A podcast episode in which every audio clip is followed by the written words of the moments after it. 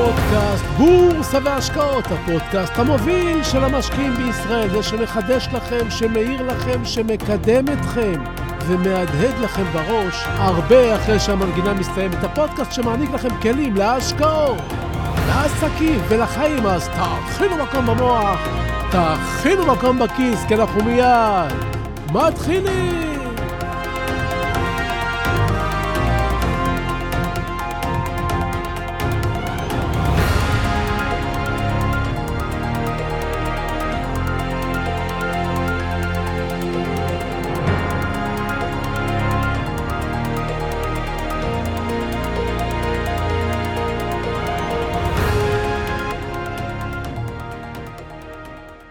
אתם מכירים את המושג חבר בתור לקולנוע? מה, לא? ברצינות? אוקיי, אני אסביר לכם. אתה הולך לקנות כרטיס לקולנוע, פעם, מזמן היה קולנוע, או אתה עומד בתור ביורו דיסני בפריז, ויש תור ארוך, ארוך, ארוך, ואתה מבין שאתה הולך להיתקע שם הרבה זמן. וואי, וואי, אתה אומר לעצמך, אכלתי אותה. ואז, בשנייה אחת, אתה רואה מרחוק, ממש קרוב לקופה, מישהו מוכר. פנים מוכרות, זה השכן שלך מהבניין הסמוך, שאף פעם לא דיברת איתו ולא אמרת לו שלום. תמיד עשית את עצמך שאתה לא רואה אותו, ועכשיו הוא המפתח שלך לכל מה שיקרה בהמשך היום. אתה רץ אליו, בלי בושה, אומר לו, אהלן, מה קורה? חיוך קטן ומבקש שיקנה לך ארבעה כרטיסים. זה יכול לקרות גם הפוך, שאתה עומד בתור ומגיע אליך איזה מתעלם סדרתי. זה יכול לקרות גם בבית חולים. כשאתה מגיע עם בן משפחה ואתה פתאום חסר אונים שם, ולפתע אתה מזהה אחות או רופא שגרים בסביבה שלך, אפילו לא ידעת שהם כאלה. או שהם הורים של מישהו שהיה איתך בבית ספר או בצבא, וגם הם מכירים אותך, ותמיד התעלמת מהם. ועכשיו, בבית החולים, במצב הכי רע וגרוע, הם המלאך הגואל שלך. זה נקרא חברים בתור לקולנוע. אתה מתעלם מהם חיים שלמים. ואז ברגע אחד, רגע אחד, הם הופכים להיות הדבר הכי חשוב בחייך. ולמה נזכרתי בזה השבוע? כי קרה לי מקרה עם אחד החברים שלנו באינסטגרם. כמו שאתם יודעים, אני תמיד, תמיד עונה בשמחה ובאהבה לכל מי שפונה אליי. אני עושה את זה בכיף. אני לא מתפרנס מכל העשייה הזאת בספוטיפיי, באינסטגרם, בספרים או בקורסים. זה בעיקר נתינה להעביר את הידע שלי למשקיעים חדשים. את כל מה שלמדתי ב-40 שנה, אני מעביר אליכם. אז בין הפונים אליי תמיד יש כאלה שיש להם, איך נאמר, יותר שאלות מלאחרים. והיה אחד כזה שכמה חודשים כבר שואל ושואל, ואני עונה ועונה, וגם כשזה היה מוגזם, לא מנעתי ממנו תשובות. ואז יום אחד הוא הגיע עם הצעה מעוררת פליאה. הוא אומר לי, אני אפרסם אותך בסטורי שלי, כי יש לי אלפי עוקבים. ואתה בתמורה תיתן לחינם את הקורס שלך, מה דעתך? הצעה מאוד מפתיעה, אמרתי לו, אבל אני לא זקוק לפרסום הזה, יש לי, ברוך השם, עוקבים רבים, אבל אני רוצה לשאול אותך שאלה. שאל, הוא ענה. אני עונה לך פה ועוזר לך פה כבר כל כך הרבה זמן. לא חשבת פעם על נתינה, על הכרת הטוב? לא קשור, הוא ענה, וקצת הצליח לסדוק את שלוותי. עוד באותו ערב הוא חזר עם צרור שאלות, ואני אמרתי לו שלמדתי הרבה מאוד מההצעה שלו. ועכשיו שאלתי אותו, איך הוא היה מרגיש אם הייתי גובה ממנו 100 דולר לכל תשובה? אבל אתה עונה לכולם, הוא אמר. לא קשור, עניתי לו, אבל אתה יצרת בינינו עסקה חדשה. ולמה אני מספר לכם את כל זה? ממש עכשיו על ההתחלה, כשאתם עוד מרוכזים ורעננים, נכון? כי דבר ראשון, כדי להצליח, אתם חייבים להיות בני אדם טובים, לאמץ את הנתינה, להקדים שלום לבריות, ותגלו שהסוד הגדול הזה יפתח לכם עולמות שלא חשבתם שהם קיימים. יש סוד גדול בעולם הזה. כשאתה מושיט יד למישהו למטה, מושיטים לך מיד יד מלמעלה. תנסו את זה, ותחזרו לספר לי כמה זה נכון, הסיפור הזה. השבוע גם קיבלתי הודעה מחברת פודבין, שהיא השרת של הפודקאסטים, שיש לנו כבר חצי מיליון הורדות של הפודקאסט בורסה והשקעות, ושזה המון. כי הרוב לא מורידים בכלל, רק מאזינים, וחצי מיליון הורדות זה אומר הרבה יותר מאזינים ממה שאנחנו חושבים. אז במסגרת הכרת הטוב, אני רוצה לומר לכם תודה. תודה שאתם מאזינים, שאתם משתפים, שאתם ממליצים, וכך אנחנו הופכים את העולם הזה להיות יותר טוב ויותר רווחי, גם מחוץ לתור של הקולנוע. אה, רגע, רגע, תגידו לי, על קונטנגו שמעתם פעם? גם לא. טוב, אז בואו נחזור לענייני שוק ההון. שלום וברוכים הבאים לפודקאסט בורסה והשקעות, הפודקאסט המוביל של המשקיעים בישראל. והיום נדבר על כסף ואוצרות, נדבר על השקעות ורעיונות ועוד כמה דברים מעוררי חשיבה. אז תהיו ממוקדים, תכינו מקום במוח, תכינו מקום בכיס, כי אנחנו מיד ממשיכים!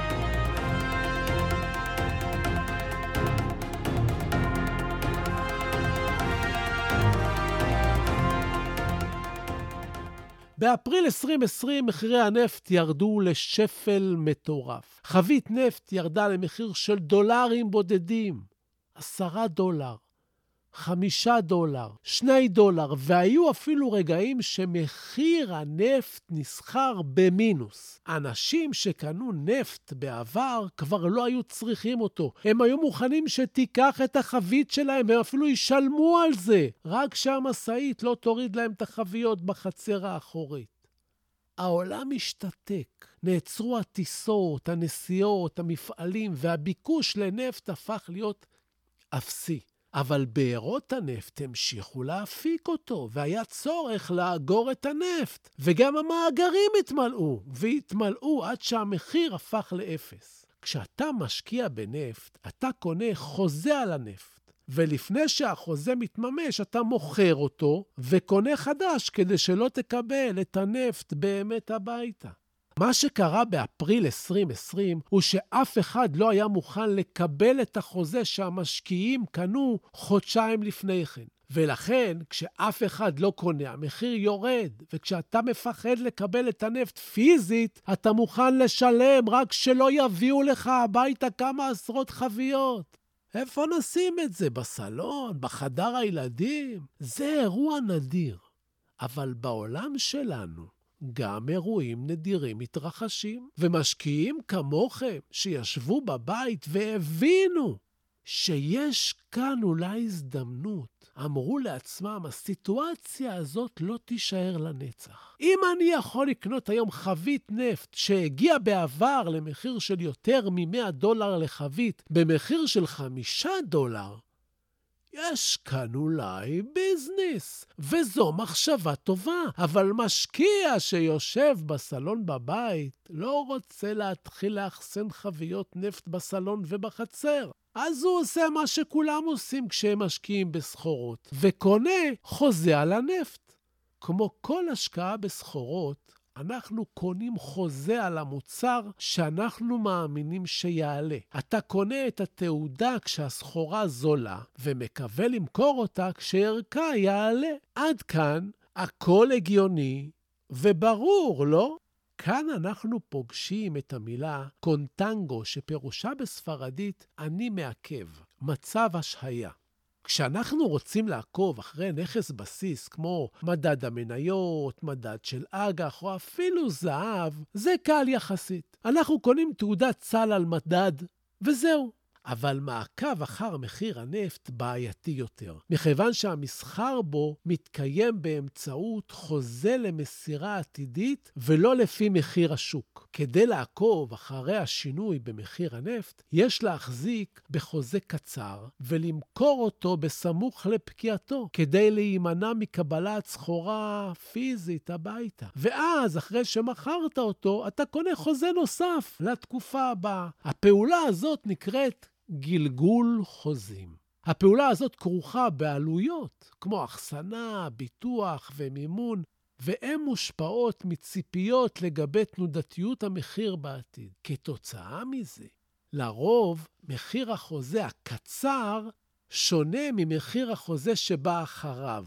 בשל כך נוצרים פערים לעיתים משמעותיים בין הסחורה לבין המכשיר העוקב.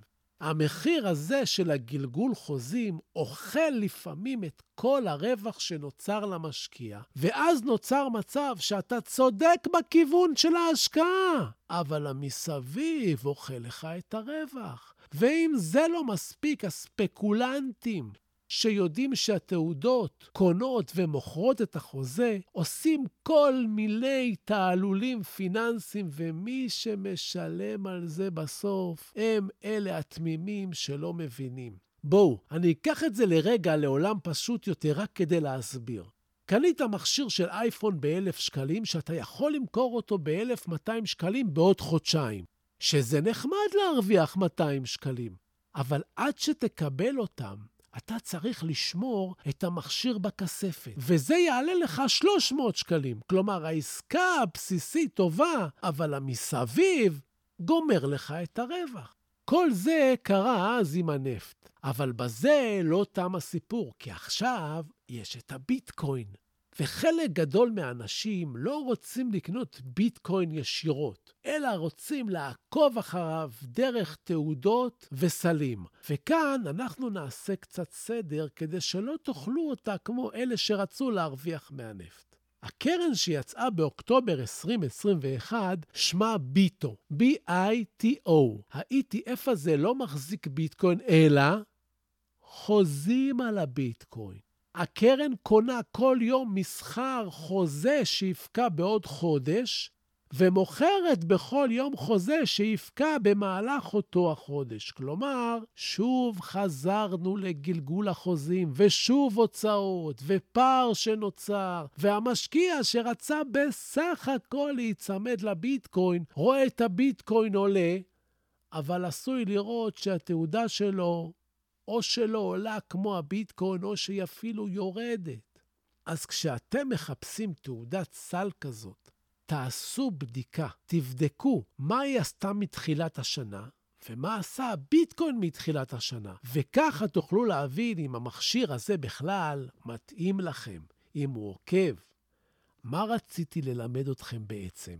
כשאתם מקבלים מחבר, או שקראתם על סימבול מסוים וחדש שעוקב אחר מטבע או סחורה, לפני שאתם רצים לקנות את אותו סימבול, תעשו קצת שיעורי בית. אם אתם קוראים על גלגול חוזים, תדעו שזה יכול להתגלגל עליכם בחזרה, ותיזהרו, כי לפעמים, גם כשאתם חושבים נכון, אתם עדיין יכולים להפסיד כי לא בדקתם. תמיד תעלו קצת ספק, רק קצת. ולמה קצת? כי ספק עצמי הוא כלי טוב לבדיקה, לתיקון, להתקדמות וללימוד. לעומת זאת, ספק עצמי מוגזם ישתק אתכם. ואם תהיו ללא ספק עצמי בכלל, כלומר תהיו יהירים, אז תחזרו לנקודת ההתחלה בה נוצרים טיפשים גמורים שחושבים שהם יודעים הכל. אז מעט ספק והרבה הספק, וניגש לפינת הטיפים שלנו.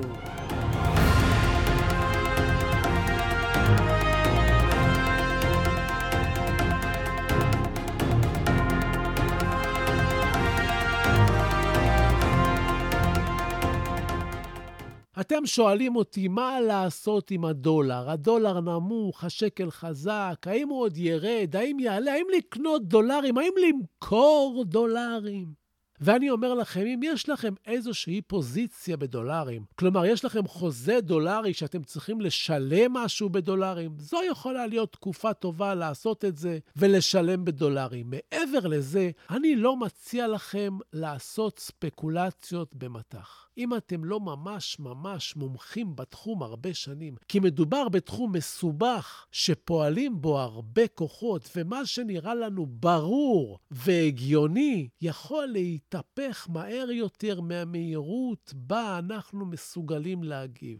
יש כאן משקיעים זרים ובנקים וצעדים של בנקים עולמיים שנכנסים למשוואה. אז בואו נטיל ספק ביכולתנו בתחום הזה ונתקדם. כי מדובר פה יותר בהימור מאשר בהשקעה מושכלת. וכשיש הימורים, אני בחוץ. אז אז זהו לנו להיום, ואני רק רוצה להזכיר לכם שמי שרוצה ללמוד איתי ולהעמיק, מוזמן לקורס של הפסיכולוגיה של המשקיעים. קורס מעניין מאוד שזוכה לשבחים, הוא נמצא באתר סודות, תקבלו גם 12 ספרים הביתה ועוד 20 תמציתי ספרים בעברית, לקרוא ברשת ותתעשרו המון, המון, המון, המון בידע. אז אה, אם בא לכם. לכל מי ששואל מה ההבדל בין הפודקאסט לבין הקורס, אז אם הפודקאסט הוא אקווריום של דגי זהב שאתם נהנים להתבונן בו, אז הקורס זה הצלילה בריפים של אילת בעומק של 20 מטר. אתם הבנתם את ההבדל. ובסיום אני שב ומציין, כן, במה שאני אומר, המלצה מקצועית או ייעוץ מקצועי, אלה תמיד כדאי לקבל מיועץ מוסמך עם רישיון, לי אין. אני רק משתף אתכם במה שאני חושב ויודע, המניות שאני לפעמים מדבר עליהן כאן, אתם צריכים לדעת. אני לפעמים קונה מהם, לפעמים מוכר מהם, ואני אף פעם לא מנסה לכוון אתכם לבצע פעולה כלשהי, אלא רק לגרום לכם, נכון, לחשוב, לחשוב, לחשוב, וכן, הפודקאסט הזה מדבר בלשון לשון זכר, אבל הוא אך ורק מטעמי נוחות, הוא פונה לנשים וגברים כאחד. ותודה, תודה להילה ברגמן שעורכת, מהירה, מפיקה וגורמת לפודקאסט הזה להיות.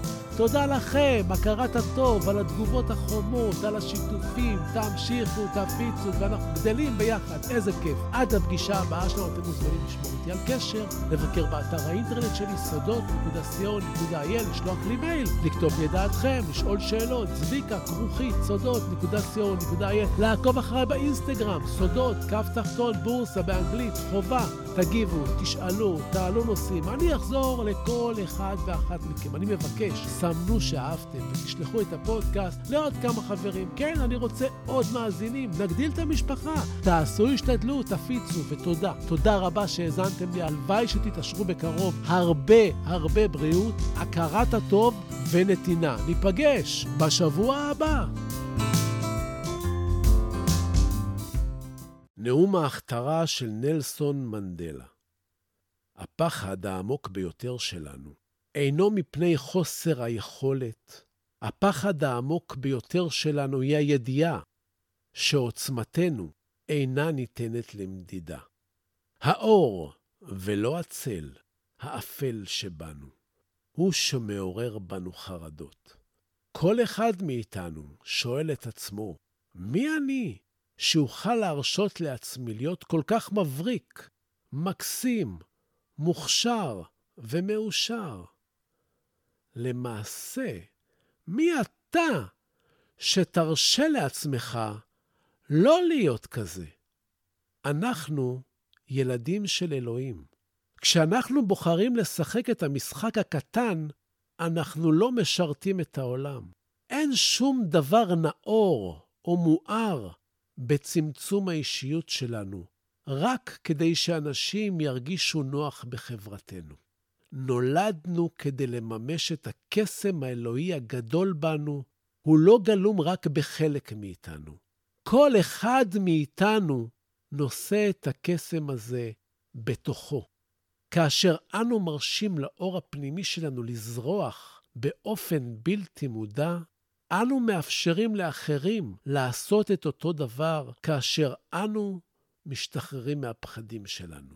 הנוכחות שלנו משחררת אחרים. נלסון מנדלה, 1994